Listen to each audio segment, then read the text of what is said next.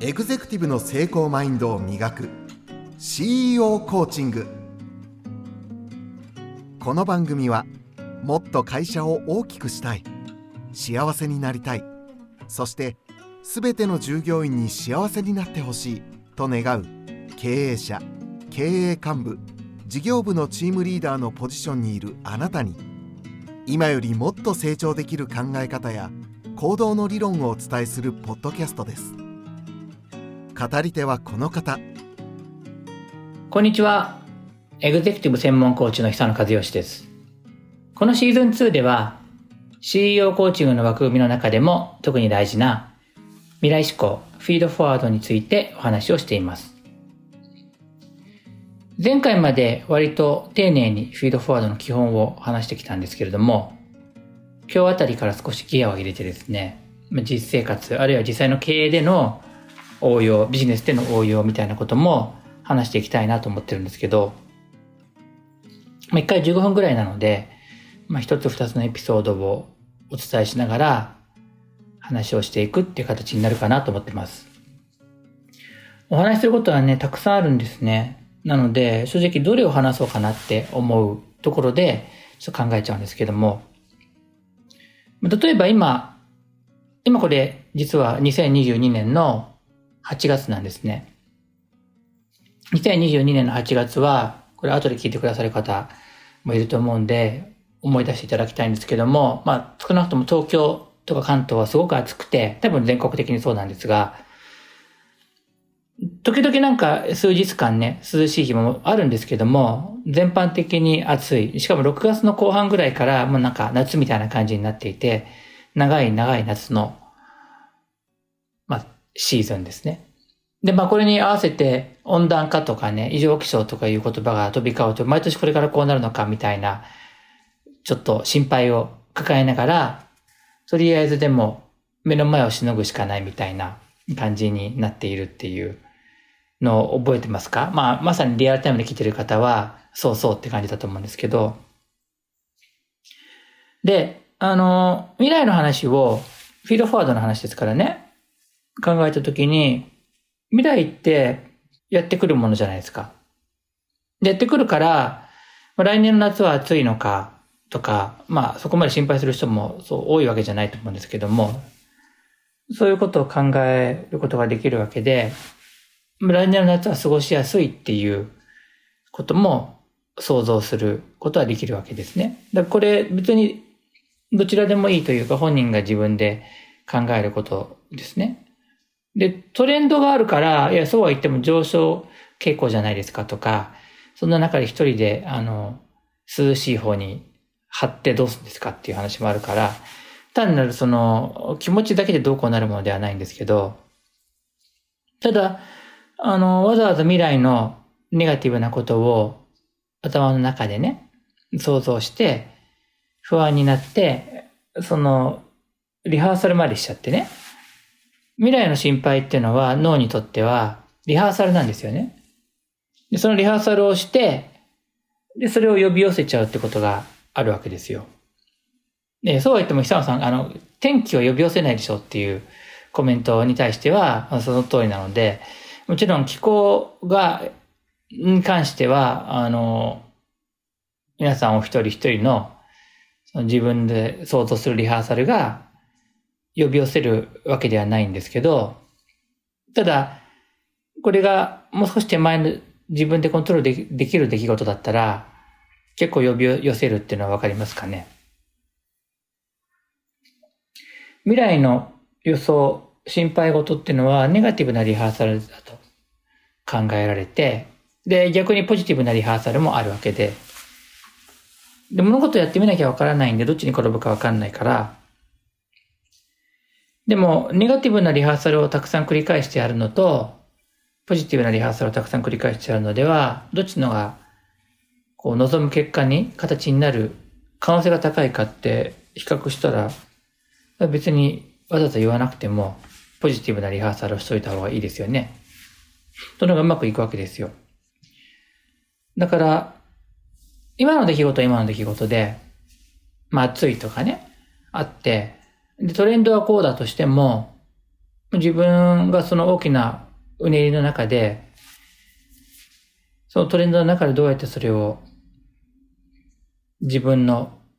直面する現実として向き合って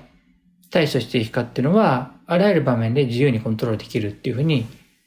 思ってるんですね。まあ、これ経営の話に応用すると、景気変動外部の変動に対しては、もうそこははっきり言って手がつけられないわけですよね。円安だったり、まあ時に逆にね、今、日本は今円安なんですけど、今度円高になったり、いろんな変動があるし、価格が上がるとか、物価上昇の中で、いろんな資材とかがね、材料が値段、値上がりして、各方面に影響があるとか、そういうことっていうのは、じゃあそこから起きるその未来のネガティブなことを予想して、それで縮こまるのと、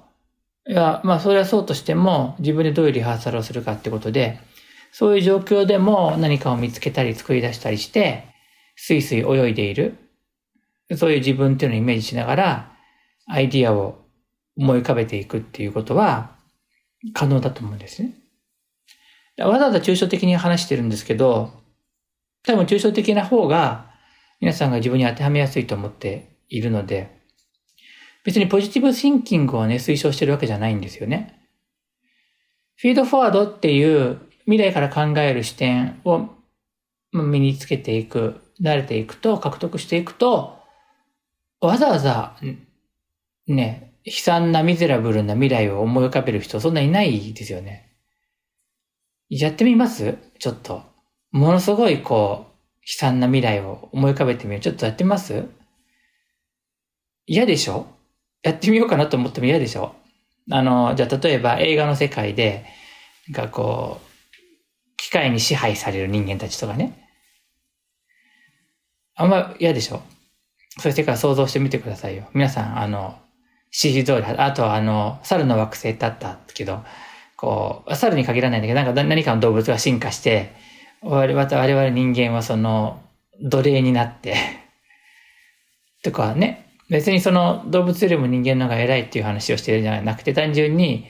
え、急にそんなことになるんですか？みたいな。でも、その話をしてるのと、じゃあ、じゃあある国が、ある国に攻め込んできて、っていう話と、そんな変わんなくないですか？わかります？言いたいこと。延長線上じゃないですか？特定の動物がすごい進化して、こう、すごい賢くなって、そして、あの、人工知能と結託して人間を支配するとかね。ちょっとなんか面白い SF ができたかな。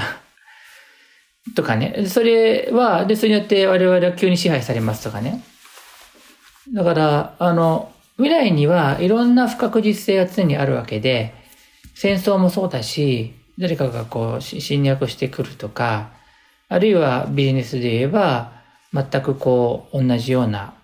サービスでの一気にこう抜かされるとか、あるいは経営者はそのちょっと気を抜いたらこの株式を乗っ取乗っ取られるとか取られてしまって支配権を失うとか、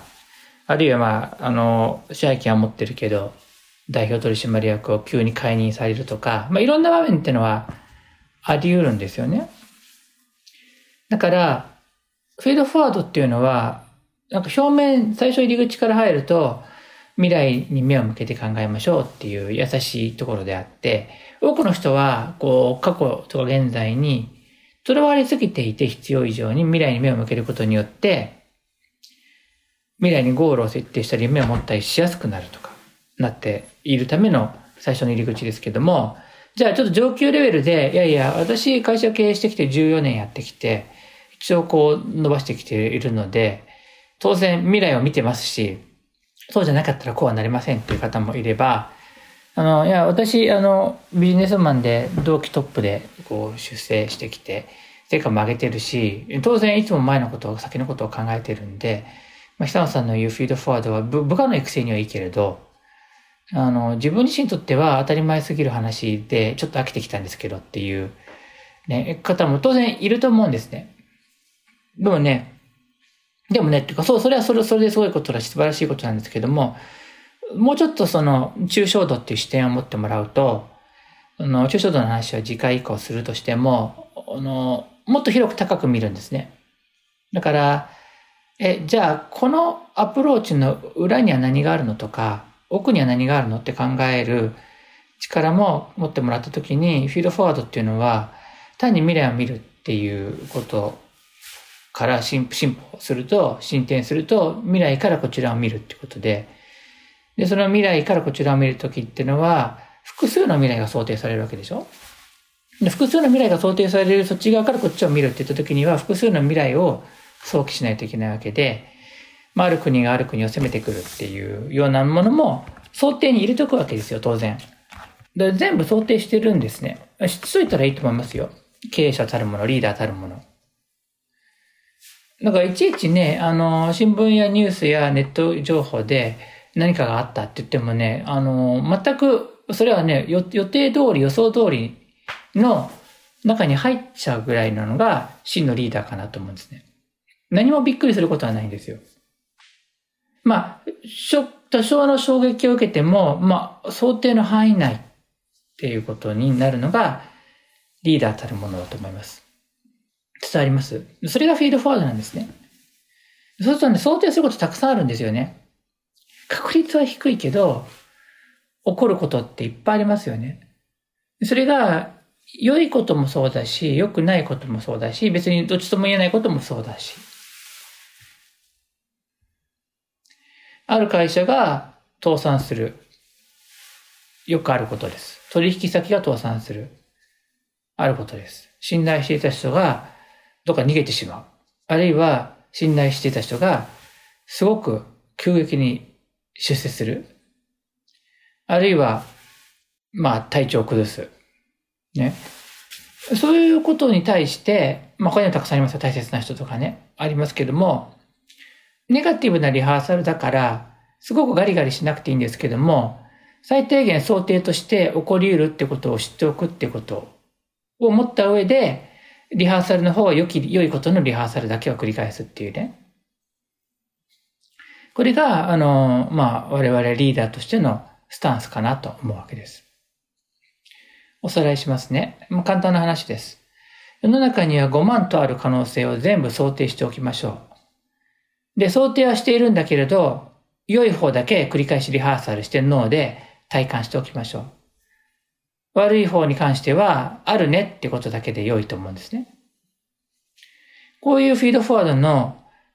受け止め方も、ちょっと上級編になってくると